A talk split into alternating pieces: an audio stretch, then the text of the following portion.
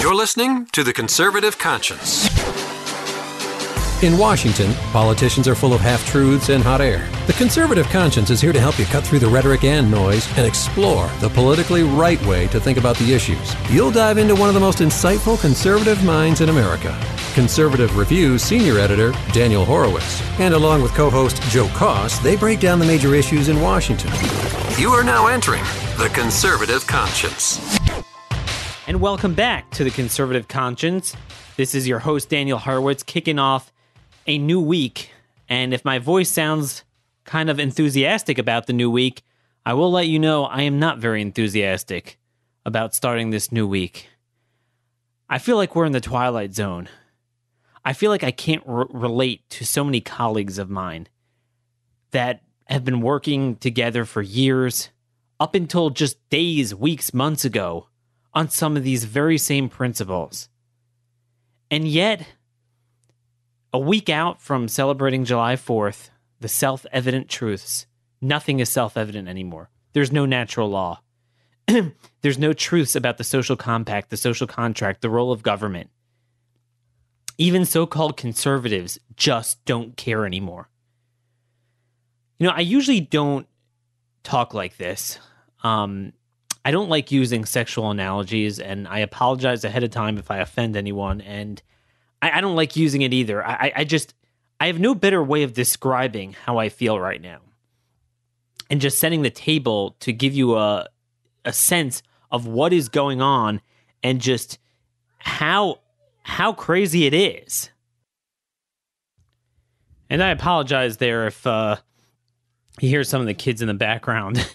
Believe it or not, I'm working from my home office, and with the kids uh, in between school and camp, it's kind of tough. So uh, my my office is halfway soundproof, but if you hear a little bit bleeding through, that's what it is.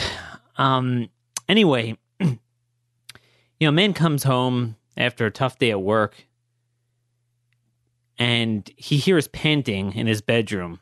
Comes up, sees uh, another man in there with his wife going at it. And the guy comes out naked and says, Hey, man, I'm really thirsty here. Can you get, you have a nice cold one in the fridge? And the guy's like, sure, hey, you know, go take it. We have the finest American beer in our refrigerator. Some Dr. Pepper if you want to, and there's some leftover pepper steak at the bottom shelf. And then the husband turns to the wife and says, Hey, I, I know, honey, I know it's been a tough uh, couple weeks here. I, I understand. I understand what you're doing.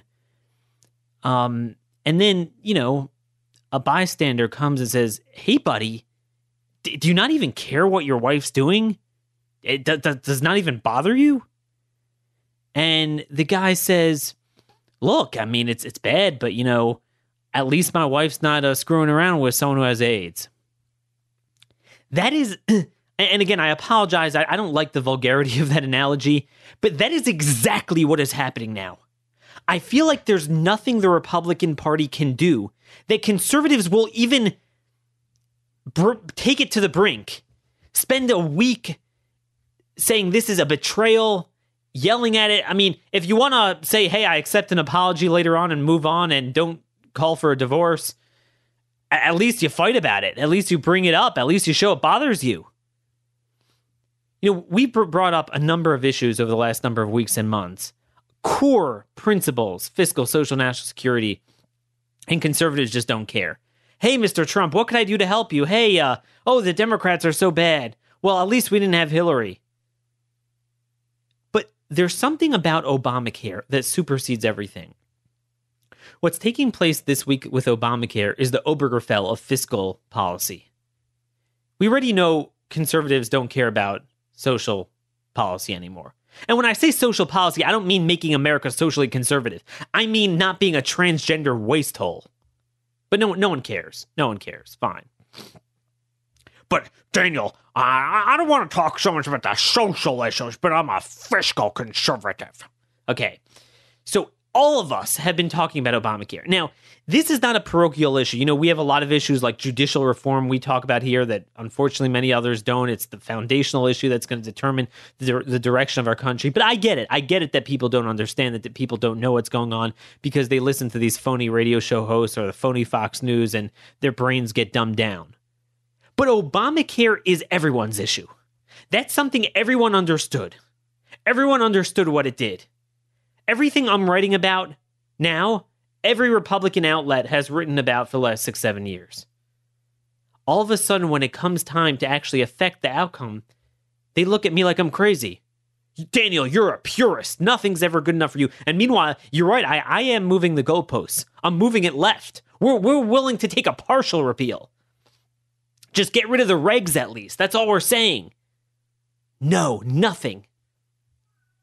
Nothing. And, and, the movement's okay with it. You know, since we met last last week, when we first talked about the introduction of this bill, which is, you know, it literally just is Obamacare, albeit in the worst insolvent way that Republicans will own the accelerated death spiral immediately. It's worse than doing nothing. And, and nothing. Nobody talks about it. You know, I'm going to read to you from a Politico article. And I know it's Politico. I know they could exaggerate. I know they could take people out of context. But it sums up generally what I am hearing and seeing. The title is Freedom Caucus Holds Fire on Senate Obamacare Repeal Bill. The most hardline conservatives in the House are taking an unusually cautious approach to the Senate's Obamacare replacement, promising to keep an open mind about whatever their colleagues across the Capitol send back. It's a change in strategy for the House Freedom Caucus. When House leaders first released a health care bill in February, for instance, group members took to the television talk shows to pan the plan as Obamacare light, furious that it didn't, in their eyes, do enough to unravel the 2010 health care law. They also threatened to withhold their support until changes were made and later won concessions. For now, those hardball tactics have disappeared as the Senate looks to pass its own healthcare legislation this week. Those same House conservatives are taking a more measured approach, even as several conservatives in the Senate are currently balking at the bill. Quote, I would like it to be better, but if this is the best we can do across the whole conference and the whole Congress, I have to respect that, said Representative Scott Perry. Look, Scott's a good guy. But we are at the point now where there is nothing the Republicans and Trump could do that even the conservatives are like, they won't even fight it. They won't even say this is a betrayal. Like, eh, I, I understand. This is the best you can do. Like, what? I mean, and, and there'd be one thing if we're doing great things on 10 other issues. There's not a single issue we are promoting conservatism on. Because the measure, the litmus test of what it means to do what's right for us now is well, at least it's not the Democrats. So there's no floor to that. At least my wife's not cheating on someone with HIV. You could always do that. We haven't reached the nadir. I don't understand this. And facts and details just don't matter. Many of you have heard me throughout talk radio, local shows, national shows, talking about the details of the bill, the details of healthcare, a vision for what free market healthcare should look like. These are all things everyone was saying until just a couple weeks ago conservative colleagues of mine. They just don't don't care. And you know, some people might say, "Well, Daniel, it is hard for leadership to get the other votes because you have people on the left end of the Republican Party that think it's too much." It's kabuki theater. Uh, the Republican leadership never wanted to repeal it. So they never gave a united vision that gave them confidence that this is going to work. So yeah, then the liberal Republicans are going to do their thing too.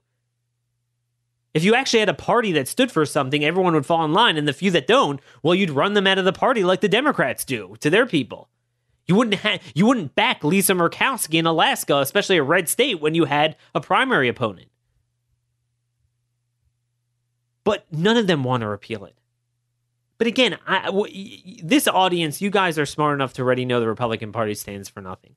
I'm talking about the so called conservative movement. They just don't care. And what I keep telling them is this is not a matter of, oh, I'll take 5%, I'll take 3%. It's negative. Do you not understand that if you keep the regs and the subsidies in place, so the market's not healed, the market is the, the death spiral continues, but the one thing you do repeal immediately is the requirement of the individual to purchase, and more importantly, the, the requirement for that employers cover it. They're going to drop it in three seconds. And then you're going to have adverse selection. And then the exchanges and even the employer plans will only be comprised of sick people and it will collapse within six months and it will be blamed ironically on repeal and on Republicans and they'll own it and they'll be dead politically. You're not going to make it to those notional promised Medicaid reforms in seven years from now. And I don't want to talk about Medicaid. Let's talk about the private market. Okay, we, we have enough. Of, 55% is government run. You know, and, and again, a, a big part of the rest is employer sponsored, which is really also the government sponsored tendentious uh, tax treatment. There's very little private market. That's all we're asking. God forbid should I be asking to roll back the, the 1.6 trillion in annu- annual uh, healthcare spending, the Leviathan. God forbid should we be pushing for what Reagan pushed, rolling back the Great Society. We've agreed to all that. We've agreed to fund Medicaid to keep those already that were locked into it, which is 84% of the people covered. So you're you pretty much took care of the political problem by doing that. Now could we and, we agreed to hundreds of billions in dollars uh, in high risk pools. In addition to this, the state high risk pools and SCHIP and all the programs. All we're asking is that the remaining market be something feasible you know, it's amazing to me. The Republican bill, so it, it doesn't, it, it leaves the entire structure of the subsidies until 2020, which means forever. Because, like I said, within six months of this, by 2018, we're dead. Politically, policy wise, we're dead. You're not, you're not going to make it to 2020. But so what does it do from 2020? It says, okay, so then rather than subsidizing people earning up to 400% of the poverty rate, let's just say for a family of four in most markets, most geographical locations, that's about um $95,000 a year. We're going to do it for those uh, up to those earning just 350% of the poverty level. And that's about somewhere in the 80s. Now, I, I remember Wall Street Journal, Fox News, issue after issue, you know, paper after paper, article after article for years, making fun out of Obamacare, how you create this massive cliff, this massive albatross around economic growth and upward mobility because there's a massive cliff that if you earn one dollar over that whatever it was close to 95,000 maybe maybe now it's like 98,000 you're you're done. You own paying $20,000 in premiums because of Obamacare because of the regs that the Republicans aren't getting rid of. We all recognize that how absurd that is so now you create a cliff from 85 to 86,000. It's the same thing. And that's not a lot of money. You know, any family of four, especially in a major city, especially into your 30s, 40s, certainly 50s, that you've been working for a while, you're smart, you're well educated, certainly the breadwinner of the household, usually you would at some point want to earn at least that. But, but most certainly, if you're both working, um, that's going to cut to the entire middle class you're going to be out of the range of the subsidies. But that's the point. Why do we need the subsidies? Because people can't afford it. Why can't they afford it? Because of the government regs and the subsidies themselves. Because again, the subsidies, it's not like food stamps. Food stamps, you give people a defined contribution, go out and buy food. Here, it's not like you give them money, defined contribution, go out and buy, pay for health care, purchase a, you know, high deductible health insurance plan. No. What we're saying here is the way the Obamacare subsidies work, and indeed what the GOP bill keeps and maintains, is open ended. So we say, all right, you're earning $55,000 a year, you have this amount of kids, this area, this age. So you only have to spend this amount of your AGI in healthcare. So let's just say that means you don't have to pay for more than $1,500 a year. So what what that signals to the insurers is that oh, I can now charge fifty thousand dollars a year in premiums, knowing. See, normally you couldn't do that because there's no market demand for that. People couldn't pay it. But the government will kick in forty nine thousand dollars, and the guy will be responsible for you know just the thousand, and they could go up and up. Theoretically, they could charge a million dollars, and that's why in some markets, Anchorage, Alaska, it's gotten up to that. You know, fifty thousand dollars in premiums. So this is not a matter. Well, Daniel, isn't it something a Stabashtoy can do? This is suicide. It's pulling at fourteen percent. What are you getting for it? This is not even a. I'm not even giving a conservative argument against this now. I'm giving a technocratic argument and a political argument. But they don't want to listen. They just don't want to listen. And make no mistake about it. This is Trump care. Uh, you, you know, look, you know how I feel about McConnell, Ryan, congressional Republicans, but we knew that. We elected Trump to take us in a different direction. Now, I'm, I'm sick of hearing people, wow, Daniel, you know he wasn't a conservative. Well, yeah, gee, I knew that, obviously, but I'm saying the fact that he ran and lied and that some of us knew he was lying is not an excuse for him lying. You know, I have an article posted, we're coming out today, going through his blueprint that he put out on his campaign website. It's more or less our stuff. It was all based on fully repealing Obamacare and dealing with the chronically ill through high risk pools and expanded HSAs, cross state lines, FDA reform, m- medical malpractice reform, all, all the things on our list. And it's in the GOP platform that was adopted at Trump's own convention that Trump himself praised. It's all there. I'm not the one moving the goalposts. The, the most basic things in the GOP platform. Daniel, you're a purist. Nothing's ever enough for you. I, I, I can't believe it. And everyone's okay with this. Just, just like everyone was okay with the amnesty that Trump did. But there, at least you could say, unfortunately, no one knew about it, I guess. But here, they, they see it. Like, hey, honey, how's that panting going on there with, uh, with your lover? Hey, uh, you need a drink? They just don't care. It's a crisis of, you know, I, have already written my uh, July 4th manifesto and uh, submitted it to our copy editing team here because I'm gonna I'm I'm I'm out of here on Thursday. I'm taking a vacation uh, for a couple days with the family, and that might be the day they vote on this. I just don't care. I, you know, I'm just tuning it out. Um, you know, I was hoping they'd be done by then and I wouldn't miss anything, but what could I do already? I, am, I want you guys to tell me, tweet me at RMConservative, send me an email. Am I missing something? Are my expectations too high? I mean, you could always capitulate in the end. You could always give in.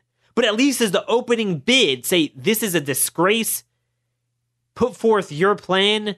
But no, conservatives won't even do that. They'll just sit there, oh, okay, well, I guess that's all we can do. Glad we don't have the Democrats in charge we don't believe in anything anymore. You know, this is a big part of Mark Levin's book. I'm I'm just reading it now. He sent me an advanced copy. It's coming out actually today. Is the is the grand opening um the of the release. Rediscovering Americanism. It's actually number two rated on Amazon of of of all books, not just political books. So look, it gives me hope that people still uh, get it. And by the way, pick up a copy of my book, Stolen Sovereignty, when you're at it. Um, that's going to be a big part of my uh, July 4th manifesto. But anyway, you talk about self evident truths and natural law, God given rights, God given principles on governance, on what is the role of government and its relationship with the civil society. Our people don't believe in that anymore. When I say our people, I mean conservatives who work in politics. They just don't believe in it. I think your average person, if the conservative movement and the conservative members would use their megaphone if Rush Limbaugh and Sean Hannity and Fox News that that have the conservative audience captivated would say what we're saying, I actually think it would it would resonate. I'm not into this soft bigotry of low expectations. When you give people, um, you know, a choice between garbage and more garbage, yeah, I mean they'll pick the lesser of two evils. But if you give them a steak, maybe they'll actually eat it. Why don't we actually try it? We offer our people nothing. I, I can't believe it. This is the biggest news story. This is the biggest betrayal of all time. Where they said every aspect of Obamacare, they litigated against it for six years. And the minute it comes time to do it, they they they not just codify it, they embrace it, they praise it. They say it's needed, except for the taxes. We don't want to fund it with taxes, we want to fund it with debt. Um, it, it just it's nuts. And again, it, it's the worst possible political outcome because you're incurring all the li- liabilities of repeal in a divided country, but you're getting none of the actual policy benefits because the market's not going to change because it doesn't actually repeal it. You know, we always knew we have a very divided country. 40 to 43% is going to be viscerally opposed to this. But on net, you're going to have 50 to 55% was the hope would support it because they would see the premiums coming down. They would see the market healed. They would see the choices and options, many insurers, innovation. The people want to be on the on the dole. Yeah, I mean, we we always have that problem, but we you know, we've still won elections recently despite that. You punch through it. But now what's happening is we're going to get all that crowd against us because of at least on paper it makes some cuts to Medicaid. By the way, after growing it like exponentially um, for the next three years and then freezing it at that record high baseline, and we're never going to get to that. But but you know on paper it's there, so Democrats could hit at it. But then we don't do anything. And what's worse is, like I told you, if you're going to keep Obamacare, you have to keep the employer and individual mandates. Otherwise, it's really accelerated. This is what happened in the U.S. territories, the Guam, Mariana Islands, Virgin Islands. Um, because of a quirk in the drafting of Obamacare, they had the regs that forced insurers to cover everyone everything, but it didn't have the um, individual mandate. So it collapsed within six months. That's what Republicans are going to own under the guise of repeal. And ironically, th- there's one other big point you have to understand here that that seems to be lost on everyone, and that's getting rid of the employer mandate. Now, employer-sponsored insurance was the Obamacare before Obamacare. Okay, um, you know why was health care and health insurance too expensive, relatively, even before Obamacare? Why didn't healthcare work like a regular market? And again, don't, you know, I've said this before. I don't mean end of life care, emergency care. Uh, there's elements of healthcare that aren't going to be perfect like a, a market. We understand that it's going to be more expensive than other things. We get that. It's not going to be a utopia. But why is the rest of it? Why does it work so retarded? Second payer pays to the third payer, which pays to the fourth payer. So, Obamacare before Obamacare was this employer tax exemption that the government said, hey, employers, we're going to give you a special tax break if you offer your employees health insurance, medical insurance. Right? That was that was the big uh, big thing. Right? That's the original sin of healthcare. Um and and that's the true pre-existing condition of the market inefficiencies in healthcare. So basically born out of the World War II era, era wage controls the federal government codified insurance as part of salaries. Um, with this tax exemption for employer provided health insurance, it was officially created by the IRS in 1954. So, this distortion to both the labor market and the insurance market has been cataclysmic because every year, roughly $275 billion, that's how much this is worth, is pumped into overutilizing and distorting the product of health, health insurance rather than increasing wages. So rather than getting $20,000 more in wages, it's dumped into a product. So if you want to know why health care is a lot of money and why health insurance has been distorted, is meaning most of healthcare should be like any other thing where you pay fee for service. The consumer pays to the provider. Why is it that everything has become insurance and then most insurance is now provided by the fourth party paying the third party, the employer paying the insurance company to pay the provider? So again, this was this employer based thing. It tethered in healthcare to work because what it did is, you know, employers, because they get a good deal and it's in bulk, they just overutilized it and they get the tax exemption. That's what they could spend it on instead of higher wages. So they just dumped in fifteen to twenty thousand dollars worth into everyone, even young, healthy people. So what that did is it bit up the market. It bit up the market for insurance. So it did a couple things. One is it hurt the individual that if I don't get it from work, now I'm screwed because now I'm completely at a disadvantage bargaining with insurance companies because I'm like, they don't want to deal with me. So oh, I'll give you a plan for a lot of money. I'm left out in the cold. That's how you get pre-existing conditions a lot of people because um, you know, you lost your job or you didn't get it from work and I have a hard time getting a loan. Um, and then more importantly, insurance is not the end all. Insurance is actually the cancer on healthcare. And when I say insurance, I don't mean any form of it. You need some form of insurance for catastrophic, but I mean working not like any other insurance like life, homeowners, car insurance, um, you know, medical malpractice insurance. It's actually a payment plan. Because again, it's overutilized because you're not paying for it. The employer's paying it for it. So that's how it's become just overutilizing, overutilizing. And that that bit up the price of healthcare because now most people don't pay for healthcare anymore. They pay for health insurance because they get health insurance from their job. I'm going to have a longer piece explaining this, showing how healthcare in, in America has been destroyed in one graph, where basically in 1960, before this really started in earnest, 50% of all dollars were paid for, by the individual, not, not just for an individual health insurance plan, but out of pocket, out of pocket to the healthcare provider. Now it's down to just 10% of all dollars is actually paid directly. That's why it's so much money. And that's why, by the way, hospitals and doctors don't post prices, which is the most important factor in a free market.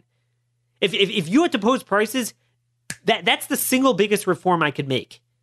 With the advent of the internet, I mean, everyone, even your poorest, dumbest person in this country, is great at shopping online. Everyone knows how to do that. Prices would tumble. But they don't need to, and there's no market demand to post it because 90% of dollars being paid are from insurance which is usually paid for by the employer or 55% of the time by government. So that's the original sin of healthcare. Long before Obamacare in the 90s, conservatives always wanted to get rid of that. To say we're going to get rid of this 275 billion massive um, market distortion. Massive, massive market distortion. The original sin that destroyed healthcare in America. Now, now we're not going to raise taxes, but we're going to remit it back to the businesses in the form of a, an across the board business tax. So now you have lower taxes. They could provide you with higher wages. You could take your full wage you're going to get instead of earning $65,000 and then having fifteen to twenty thousand dollars go into a overutilized product to destroy the market and put individuals at a disadvantage and to raise the cost of healthcare on the supply side, you'd get eighty thousand dollars of your wages. Every one of the three hundred million people in this country would be in equally in an individual market. Um, insurers would have to compete organically for their plans. Um, they'd have equal tax treatment, maybe with expanded HSAs. People would be more cost conscious, only get catastrophic. So then even insurance itself wouldn't be such a big deal. It would be cheap. And then the remainder you'll pay with out of pocket. But the out of pocket prices will now be cheaper because where the, where the doctors and hospitals going to get it from? You. You're not willing to pay that much now. You don't have the massive bulk payments from insurers or from government. This is how it needs to work. But why didn't we do it? Because it's tough. Because the bottom line is, especially before Obamacare, most people were pretty happy. They got it from work. They, you know, had to contribute a certain amount, but most people, you know, boom, you just go give your card and maybe you have a $20 copayment, but you're happy with it. You never knew a system that wasn't like that except for the World War II generation that remembered what it was like to take your full salary. They write it off. They don't view it like I would have gotten 80,000, my salary is 65,000 and th- these are the benefits and you know, so it was we were too scared to take it away to dump people off because if you take it away then employers like well i'm not going to offer because i'm not getting a tax exclusion. Even though in the long run everyone would benefit but it's tough. We're scared of that transition. I understand it. That was called that, that was considered a third third rail of american politics. Why am i saying all this? Because republicans with this bill are about to incur that very liability dumping people off their employer plans, but not solving the problem. Dumping them into an individual market that is now destroyed and non existent because they're keeping the Obamacare insolvent regulations. So we're incurring that political liability that we did not want to incur for 30, 40, 50 years, even though it would have solved healthcare in America. We're incurring it for nothing, for negative, to go backwards, to destroy ourselves. CBO is going to slaughter them when they come out with the score this week. Because 7 million people are going to lose their employer plans. Think about it. Right now, it, it, it's, it's crazy how much businesses have to pay, but they're forced to because of the employer mandate. The day this is passed, let's say it's signed into law July 10th. Okay, July 10th, 2017. July 11th, right? The one thing it does repeal and repeal immediately are the individual employer mandates. The minute that happens, employers will drop it in a second. July 11th, it's gone. What happens to all those people? We will get blamed. You're going to have the chaos like anything because the truth is, what are they going to do? Well, purchase a plan in the individual. Oh, whoops, there is no individual market. So, again, just to be clear, as conservatives, we hate this business of employer sponsored healthcare. But that was before Obamacare. Post Obamacare, it's kind of like a lifeline. I mean, it's, it's somewhat of a bulwark, even though employee, you know, you guys that get it from work, I'm sure you could attest to this. You're certainly paying a lot more and getting a lot less out of pocket. Um, but you know, at least you're kind of covered. Unlike the people like us in the individual market, I, you know, we're totally screwed. Um, you know, it's somewhat of the bulwark. So you don't want to dump people off of that until you heal the individual market. I, I would actually do the opposite. I would probably keep the employer mandate and individual mandate for maybe a year or two transition, but immediately get rid of the regs immediately have equal tax treatment, immediately expanded HSAs. So you heal the individual market, everyone sees how great it is. And then, hey, it's a lot easier to wean people off the employer based. And then you not just solve Obamacare, but you solve the original sin. But we're getting nothing for this. But this 10, 15 minute discussion is lost on Trump. It's lost on the Republicans. It's lost on most of the conservatives. It's lost on talk radio. It's lost on Rush Limbaugh because facts and details don't matter. It's a crisis of values, it's a crisis of intellect. I don't know what to tell you guys. I mean, let me know what you think. What do you think I should be doing? No, I, I could just sit back and take notes and sit back and just say, look, I warned you this guy was a liar and um, he was the exact opposite of what he was selling himself to be and say, see, I told you so. But I promised you in January, I said, look, I'm going to do everything I can to try to not just write about it, but you know, privately with the little influence I have to, you know, try to get things on the right track, try to get him to do the right thing. But if no one punches him in the face and says, Mr. President, you're betraying us, he's going to keep going along. Now he's attacking conservatives, the few conservatives that are opposing us, and upholding his promise. And again, they're not even asking for full repeal. At this point, they're not even asking for, for full repeal of Title I regs just some sort of waiver authority that's that's significant. Not like the phony one they have in the Senate bill. But that's where we are. Folks, I can't begin to tell you how much pain this is for me. And what I mean on a personal level, many of you know that in the 2014 election, 2012 elections, I spent a lot of time recruiting and supporting candidates that we're fighting against these clowns like Mitch McConnell in primaries. And actually, Mitch McConnell's original ad, we're, we're going to repeal Obamacare root and branch, was in response to ads and talking points I helped craft for some of these uh, political action committees. Um, because, you know, I was pointing out that they're just going to repeal the taxes, but not the actual Obamacare. We knew that already. And and I was told, man, Daniel, you're tearing down the GOP majority. You're creating an undue civil war. If only we could win back the majority and then we'll have the presidency, you know, then we'll actually repeal it. You're making things up. Every Republican wants to repeal Obamacare. We just don't have the power to do it now. What's your problem? And, you know, it, it was tough proving that because, you know, people, if you don't know what these people are about and the fact that the Chamber, Chamber of Commerce really made it clear years ago they weren't repealing this, you'd think, yeah, of course, every Republican wants to repeal. It's so obvious that they couldn't even entertain that any Republican wouldn't want full repeal.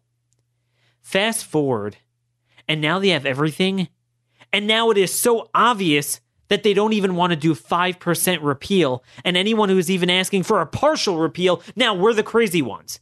We were the crazy ones when we accused them of not doing full repeal.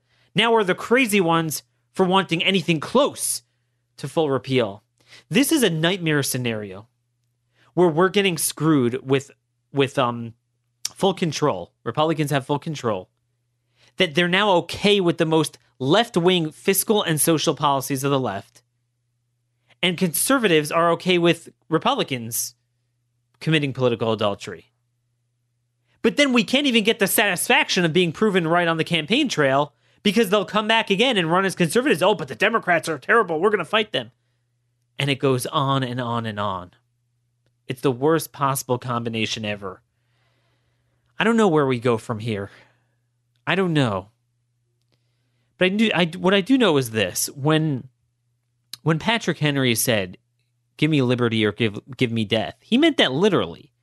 They thought they were going to die. You know, we think it's obvious that they were going to win the Revolutionary War, but no, I mean, Britain was the great power at the time. It, if you were a betting man, you would have said they would have lost. So he didn't know that that the outcome would be positive, and he thought, you know, more li- likely than not, the outcome would not be positive. But outcomes are for God. God's salvation could come at the blink of an eye. But what is for us is Micah 6 8, is to walk with God, do liberty and justice, and speak the truth. And, and that that's the best we can do. To stay with the fixed principles of the Declaration of Independence, of the proper governance. You know, in those words of the preamble of the Declaration, we're going to celebrate this next week. Um, you know, we have uh, our manifesto going up next week. It's about 2,000 words. I encourage you to read it. I'll, I'll let you know when it's up. But this is where we are. We got to stay with the fixed principles. There's no shortcut. There really is no shortcut. You know, the preamble of the Declaration, you know, just I'm, I'm going to keep coming back to that life, liberty, property, the right to self defense, and the right to sovereignty, individual sovereignty, national sovereignty, meaning the sovereignty of the community, of the civil society that's creating the government to make the decisions of that society and not have it be infiltrated by by uh, foreign nationals without our consent. And that's another thing. The same conservative movement that did nothing after Obergefell, after the Supreme Court and the lower courts redefined borders and election law and, and marriage and sexuality, they're okay with Obamacare now. They're okay with everything. It's all there in the 201 words, just 201 words of the Declaration. We'll talk about it next time. There's six principles embedded in there that speak to every policy issue. If you understand them properly, and again, Mark Levin in his new book deals with this a lot, there's no ambiguity of where to stand on any issue. And again, what we're asking for is so realistic. We're not asking to get rid of Social Security, God forbid, you know, or to, not, not, not even talking about getting rid of it. I mean, allowing younger people to, uh, invest a portion of their payroll tax in private accounts. We're, all we're talking about is the stuff that Trump and the Republicans ran on. Half of it. Nothing. We, we get nothing. And yet conservatives are fine with it. This is the crisis we have. Look, if if nothing else, the only good thing about this all is that gold is going to be a good investment because I can guarantee you it is clear that our fiscal um, solvency is going to go the way of our social fabric in this country, the same way that Republicans and then conservatives completely acquiesce and now even embrace cultural Marxism. They've embraced economic Marxism. So gold is always going to be a good hedge against that. That's why you want to get your free information kit on investing in physical precious metals from my buddies over at Birch Gold Group go to birchgold.com forward slash CR and get your free guide, 16 pages, revealing how gold and silver can protect your savings. Again, 10, 15% of your investment. It's definitely worthwhile long term. Um, I, am telling you, there's only one direction where it could go long term, given what's going on um, with the valuation of the dollar, the debt, and everything. Um, healthcare is the linchpin to that. You lose healthcare, it's everything. It is everything. We cannot have an economy that grows beyond 2% ever. We cannot have anything below 100% of debt to GDP ratio. It's going to go to 150, 170 within the next 20 years. So, um, look, when you can't beat him, join him. Try to invest against it. Also, get your subscription to CRTV, promo code Horowitz. This is going to be a packed week until I go on vacation. It's depressing. Send me your emails. Cheer me up. Send me your notes. God bless y'all. Until next time, this has been another episode of The Conservative Conscience.